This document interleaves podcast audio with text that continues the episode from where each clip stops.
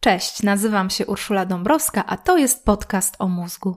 Miejsce, w którym dowiesz się, co tak naprawdę dzieje się w Twojej głowie i co robić, żeby Twój mózg działał dokładnie tak, jak chcesz. Jeśli nie zawsze, to przynajmniej częściej niż teraz.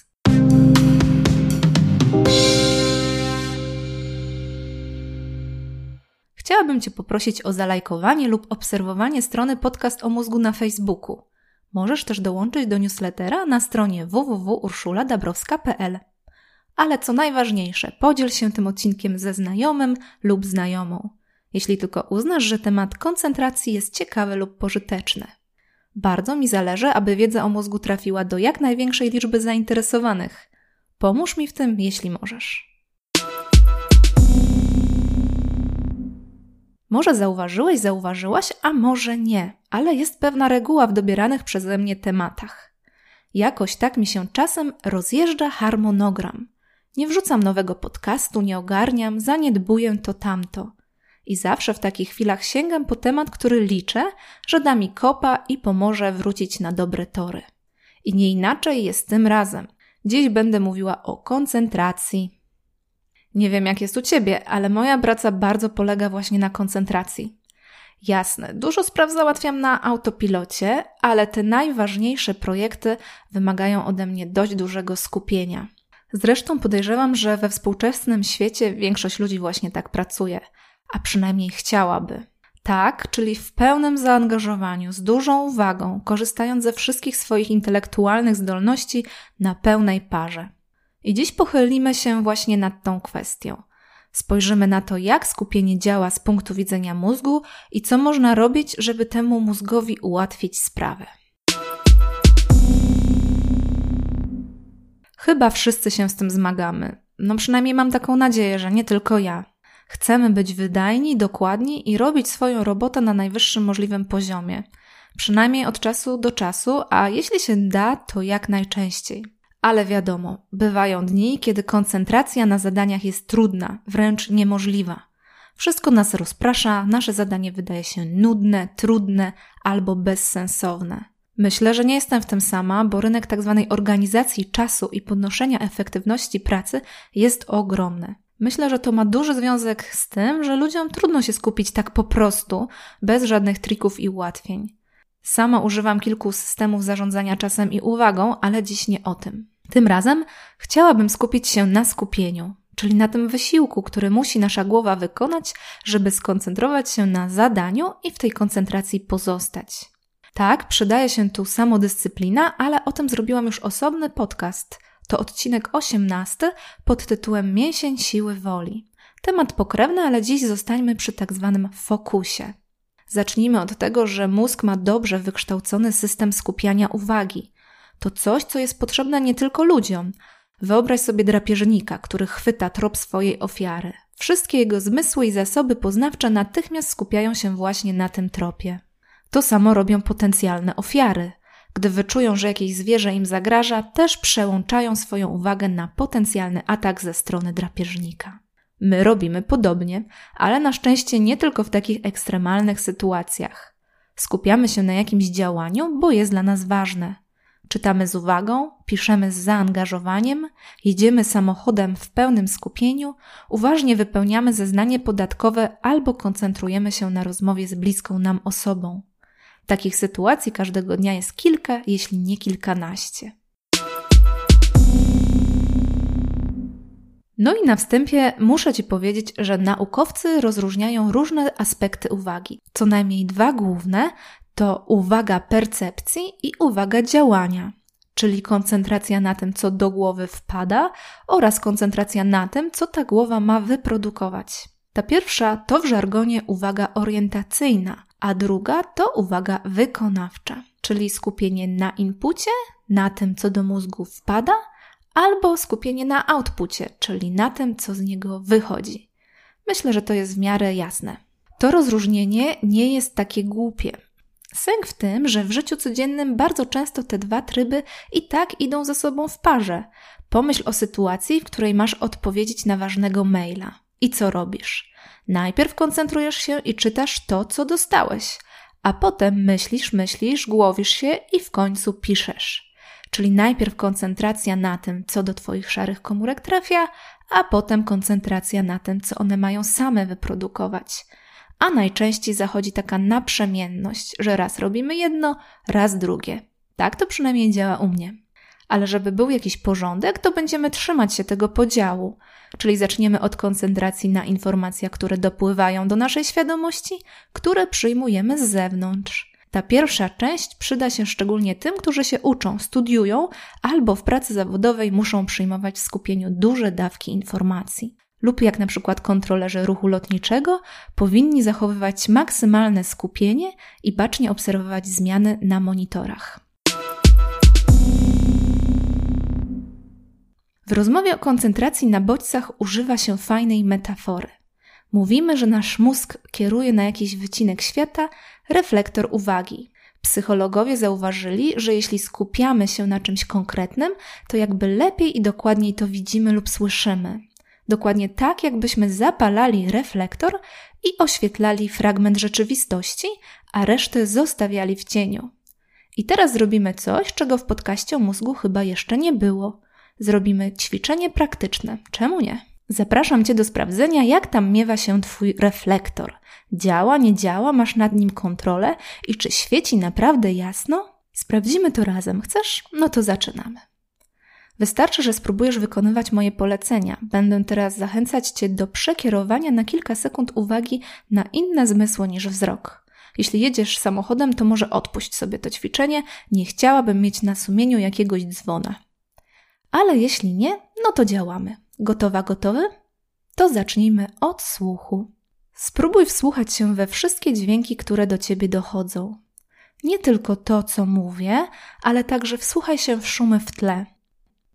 Może odgłosy jakiejś rozmowy, ćwierkanie ptaków. Może słyszysz bicie swojego serca. Jeśli słuchasz podcastu przez słuchawki, to pewnie jest to trudne zadanie. Okej. Okay to teraz skieruj reflektor uwagi na doznania w ciele. Której części ciała jest zimno? A może przeciwnie, bardzo ciepło? Czy coś cię boli? Uwiera ubranie? Gdzie ciężar twojego ciała najmocniej dociska cię do podłoża? Może to pupa, może stopy, Teraz przekieruj reflektor uwagi na zapachy, które do ciebie docierają. Co czujesz? Czy powietrze, którym oddychasz? Czy jest świeże, suche, wilgotne?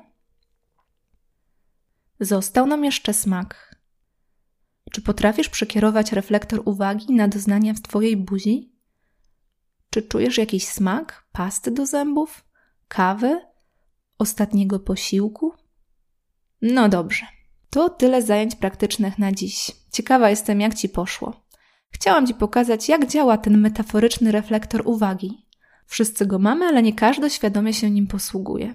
To ćwiczenie, które razem zrobiliśmy bardzo ekspresowo, to jedno z podstawowych zadań, które robi się przy treningu uważności. Trening uważności, czyli mindfulness, ma dużo plusów, w tym również taki, Uczy nas skupiania uwagi, większej kontroli nad tym, gdzie reflektor uwagi w danej chwili rzuca swoje metaforyczne światło. Trening mindfulness to nie obowiązek, ale jeśli szukasz kolejnego powodu, żeby zadbać o swoją uważność, to właśnie go podałam.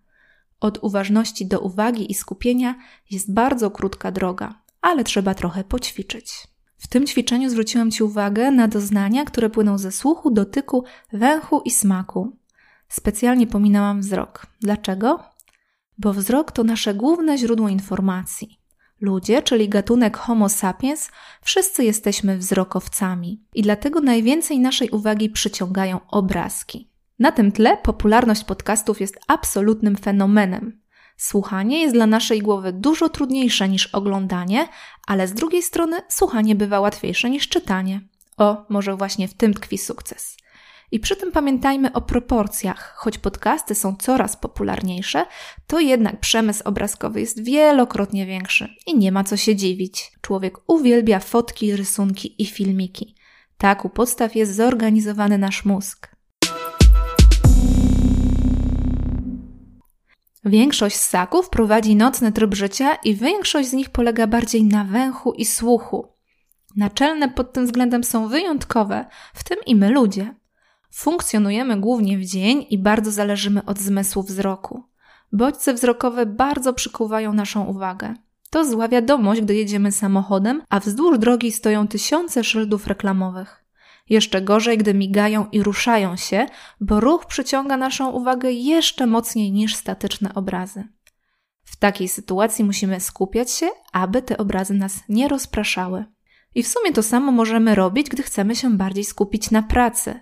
Nie zawsze to jest możliwe, ale warto spróbować. Możemy świadomie wykorzystać wzrok do wzmacniania skupienia. Jeśli zależy nam na intensywnej i zaangażowanej pracy, trzeba ograniczyć bodźce, czyli wszystkie rozpraszacze. Trywialne, prawda? Ale sukces tego podejścia leży w konsekwencji i radykalności. Jeśli nie możesz się skupić, to usuń z pola widzenia wszystko, co nie jest tym, nad czym pracujesz. Myślisz, że to niemożliwe? No właśnie, ale wyobraź sobie, że wchodzisz do pustego pokoju, gdzie stoi tylko biurko, krzesło i jedna książka. Czy miałbyś, miałabyś problem z przeczytaniem i skupieniem się na jej treści? Podejrzewam, że nie.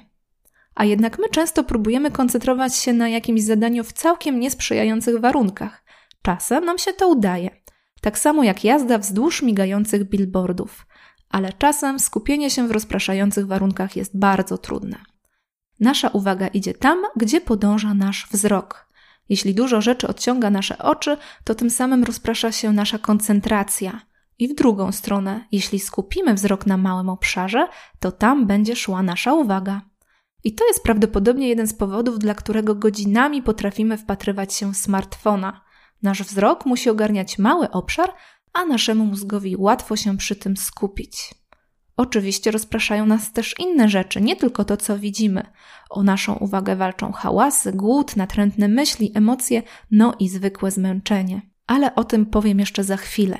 Bo pierwszym krokiem do skupienia jest usunięcie rozproszeń wzrokowych. W pewnej mierze z tymi rozproszeniami daje sobie radę sam mózg. Ma do tego specjalne rozwiązania. Jednym z nich jest część mózgu o nazwie wzgórze. To do wzgórza dochodzą informacje ze wszystkich zmysłów, prócz węchu, bo to osobna historia. I wzgórze nakłada filtry, które tonują część informacji. Część bodźców ze zmysłów trafia do wzgórza, ale już z niego nie wychodzi. Zatrzymują się tam i nie dochodzą do naszej świadomości. Ale wzgórze nie działa w sposób doskonały i z doświadczenia wiemy, że potrafi przepuszczać do świadomości dużo więcej niż byśmy chcieli. Wzgórze nakłada filtry w zgodzie z tym, co narzuci im kora czołowa, czyli centrum oceny sytuacji, a niekiedy kora czołowa nie jest tak rygorystyczna, jakby było to nam potrzebne. W ogóle skupienie i myślenie to właśnie domena naszych płatów czołowych, czyli najnowszej ewolucyjnie, a jednocześnie najbardziej wyrafinowanej części mózgu. Płaty czołowe to wspaniały wynalazek matki natury, ale dość wymagający. W tym miejscu odsyłam Cię do odcinka szóstego pod tytułem Szałowe płaty czołowe. Tam opowiadam o tym, co zrobić, żeby działały na maksa swoich możliwości. Zadbanie o płaty czołowe to dobry sposób, żeby wzmocnić skupienie. W tym miejscu tylko przypomnę, że trudno o koncentrację w dwóch rodzajach sytuacji. Po pierwsze, gdy nasze potrzeby fizjologiczne są zaniedbane. Jeśli jesteś przemęczony, przemęczona, albo chociaż niewyspany, niewyspana. Jeśli jesteś głodny albo odwodniony, jest ci zbyt zimno albo zbyt gorąco i jeśli na przykład chce się siusiu albo coś cię mocno boli. W takich sytuacjach twoje skupienie ma mocno pod górkę. Drugi obszar to emocje. Trudno o koncentrację, jeśli targają tobą jakieś namiętności. Najsilniejsze i najbardziej popularne to strach i złość. Ale wiadomo, jak się zakochasz, to też nie bardzo chce ci się myśleć o finansach swojej firmy czy o nowej strategii dla klienta. Wytonuj albo przeczekaj emocje, a twoje skupienie też powróci do normy.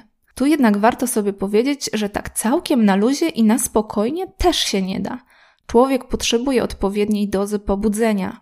Totalny relaks nie sprzyja skupieniu, tak samo jak totalne podekscytowanie. To tyle w pierwszej części naszej rozmowy o uwadze i skupieniu. Teraz przejdźmy do skupienia przy pracy, czyli koncentracji na outpucie, czyli tym, co nasza głowa ma wygenerować. Pomówmy o uwadze wykonawczej, takiej, która jest nam potrzebna, żeby pracować. Wyobraźmy sobie, że jesteśmy najedzeni, wyspani i gotowi do pracy. Siadamy przy biurku i zaczynamy to, co zawsze. Maile, przegląd prasy, rzut oka na media społecznościowe? Hmm, raczej zły pomysł. Coraz więcej osób przekonuje, że takie podejście to przepis na porażkę. I jedną z takich osób jest Cal Newport, który jest również autorem świetnej idei. To tak zwana idea głębokiej pracy, czyli po angielsku deep work. Cal Newport jest informatykiem i profesorem na Uniwersytecie Georgetown. Jest też autorem kilku książek, z których większość właśnie kręci się wokół tematu skupienia i wydajności, czyli w sam raz do naszego dzisiejszego podcastu. Dodam, że Cal Newport jest totalnie niesamowitą postacią. Jako jeden z niewielu ludzi w świecie zachodnim i w naszym pokoleniu nigdy nie założył i nie posiadał żadnego konta społecznościowego. To naprawdę nieprzeciętna sprawa, bo Cal nie jest żadnym pustelnikiem czy antykulturowym buntownikiem.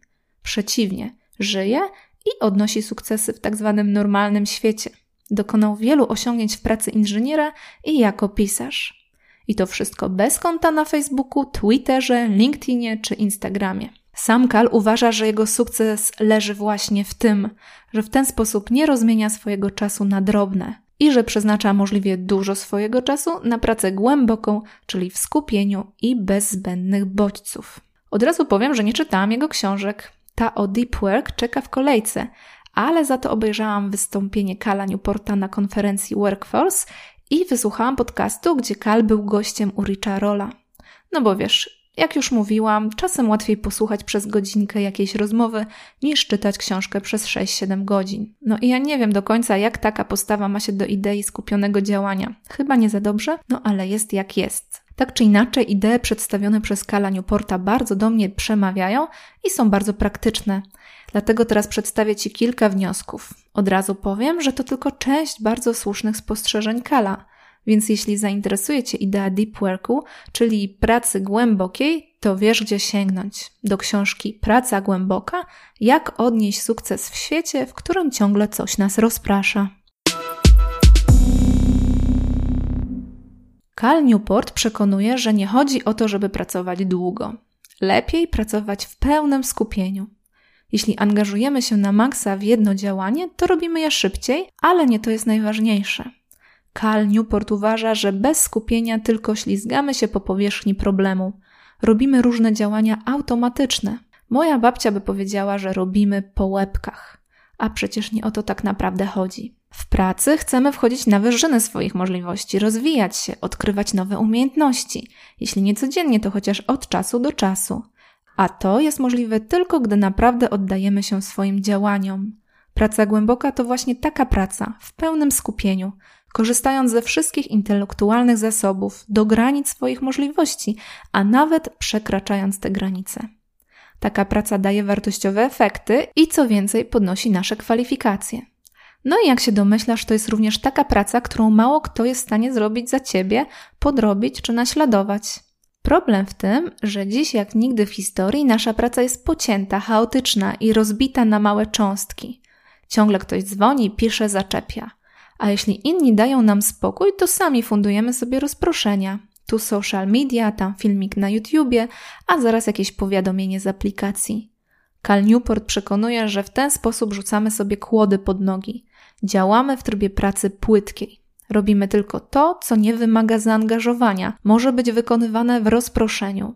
To czasem są nawet rzeczy całkiem potrzebne, ale nigdy nie są super oryginalne. Nie mogą być, skoro działamy na autopilocie. Największy problem pojawia się wtedy, gdy wszystkie nasze działania to efekt pracy płytkiej i gdy nie ma miejsca w naszym kalendarzu na porządne, głębokie myślenie i działanie. Nie wiem jak ty, ale po takim wstępie to ja nie mam żadnych wątpliwości, co wybrać. Jasne, że chcę pracować na maksa, robić genialne rzeczy i jeszcze przy tym się rozwijać. Jeśli pan Cal Newport mi powie jak, to ja chętnie spróbuję. Będę królikiem doświadczalnym. A co? No to słuchamy, jaki jest w takim razie przepis na sukces. Zaczynamy od stworzenia odpowiednich warunków. Powiedzmy, że chciałabym napisać nowy scenariusz do kolejnego odcinka podcastu. Cal Newport przekonuje, że muszę się maksymalnie zaangażować w to działanie. Po pierwsze, powinnam zdecydować się na jedno zadanie naraz. Niech to będzie na przykład zrobienie konspektu. Żadnych innych spraw, żadnego telefonowania, researchowania, pisania maili. Po drugie, muszę ograniczyć potencjalne dystraktory, czyli rozpraszacze. Zamknąć przeglądarkę, wyłączyć telefon, uporządkować przestrzeń pracy. I po trzecie, muszę zdecydować się na skupienie przez konkretną ilość czasu. Cal Newport na podstawie badań psychologicznych innych naukowców sugeruje półtorej godziny. Trzeba pamiętać, że pierwsze 10-20 minut to czas na wejście w temat i potem mamy pełną godzinę pracy. Dla niektórych 90 minut brzmi jak wieczność, ale Kal uspokaja. Na początek można testować krótsze interwały, byle dążyć do wydłużenia czasu swojej pracy głębokiej. Z drugiej strony dłużej niż 90 minut na raz chyba nie warto próbować. Wydaje się, że po półtorej godziny i my, i nasz mózg naprawdę potrzebujemy odpoczynku. No ale umówmy się, przez 90 minut to jesteśmy w stanie zrobić naprawdę dużo, pod warunkiem, że nic nas nie rozprasza. Czy to już to? Tylko tyle i będziemy mieć genialne pomysły i efekty pracy? Mój nowy odcinek będzie głęboki, interesujący i oryginalny? Niestety niekoniecznie. Diabeł tkwi w szczegółach. Może okazać się, że ja po prostu nie dam rady. Cal Newport przekonuje, że umiejętność pracy głębokiej to coś, co trzeba wytrenować. Szczególnie jeśli do tej pory tego nie próbowaliśmy. Może się okazać, że nie wytrzymam nawet 20 minut bez sięgnięcia po jakiś rozpraszacz. To dlatego, że od lat już żyjemy w świecie, gdzie bombardują nas setki bodźców i odzwyczailiśmy się od nudy oraz lekkiej frustracji, która towarzyszy ciężkiej pracy. Cal Newport pociesza, że można się do tego przyzwyczaić. Pierwszym krokiem jest akceptacja. Tak, praca jest nużąca, to znaczy czasem nudna, czasem trudna. Zupełnie naturalny jest impuls, żeby od niej uciec w coś przyjemnego, na przykład filmik o kotkach. Ale nie trzeba iść za swoim impulsem, tym bardziej, że koszty tej decyzji mogą być większe niż zyski. Tak, na chwilę lepiej się poczujemy, zabawimy, ale też dużo stracimy. I tu jest chyba moment, żeby przypomnieć sobie o szkodzie multitaskingu. Pewnie już wiesz, że tak naprawdę nie ma czegoś takiego. Mózg nie jest w stanie robić kilku rzeczy naraz. Jeśli jakieś działanie zautomatyzuje, no to może wtedy dodać drugie. Na przykład możesz jechać samochodem i słuchać podcastu, jeśli jesteś dobrym kierowcą. Możesz jechać na rowerku stacjonarnym i czytać książkę. Możesz kroić marchewkę i rozmawiać z koleżanką. Ale nie jesteś w stanie pisać istotnego maila i uczestniczyć aktywnie w spotkaniu. Albo robisz to, albo tamto i zazwyczaj każdą z tych rzeczy na pół gwizdka. Żeby nie było, czasem to absolutnie wystarcza. No ale dziś rozmawiamy o skupieniu i działaniu na full swoich możliwości, a w tym wypadku multitasking odpada. I to jeszcze nie wszystko.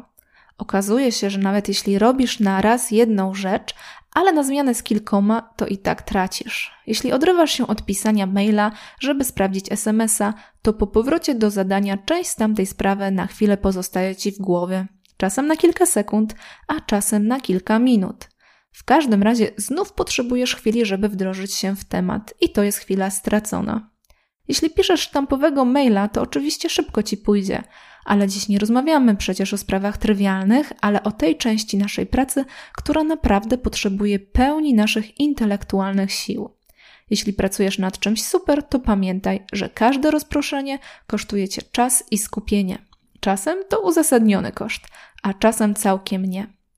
Dlatego Cal Newport przekonuje, żeby robić jedną rzecz przez 90 minut, a jeśli jest krótsza, to robić ją bez przerw od początku do końca, w pełnym skupieniu, bez rozproszeń, akceptując, że może być to trochę nużące, ale mimo wszystko warto. Jak dla mnie ta cała idea brzmi całkiem sensownie, choć niekoniecznie łatwo. Na koniec podsumowanie dzisiejszego odcinka. Po pierwsze, jeśli chcesz się skupić, to pilnuj na co patrzysz. Tam, gdzie pada Twój wzrok, tam kieruje się także Twoja uwaga. Po drugie, trenuj reflektor uwagi. W tym celu możesz korzystać z technik mindfulnessowych. Po trzecie, dbaj o fundamenty. Twoje płaty czołowe, a z nimi najwyższe funkcje mózgu działają najlepiej, gdy zabezpieczone są potrzeby ciała oraz gdy masz średni poziom pobudzenia emocjonalnego, nie za duży i nie za mały. Po czwarte, szukaj możliwości do pracy głębokiej. Próbuj działać intensywnie nad jednym zadaniem przez kilkadziesiąt minut bez dystraktorów. I w tym momencie pozostaje mi życzyć Ci już po prostu owocnej pracy.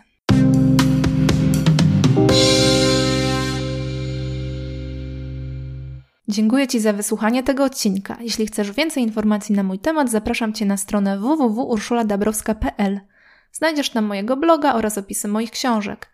Zapisz się do newslettera, a informacje o nowych odcinkach będą wpadać prosto na Twoją skrzynkę mailową. Podcast o mózgu jest także na Facebooku. Zapraszam do polubienia strony i kontaktu.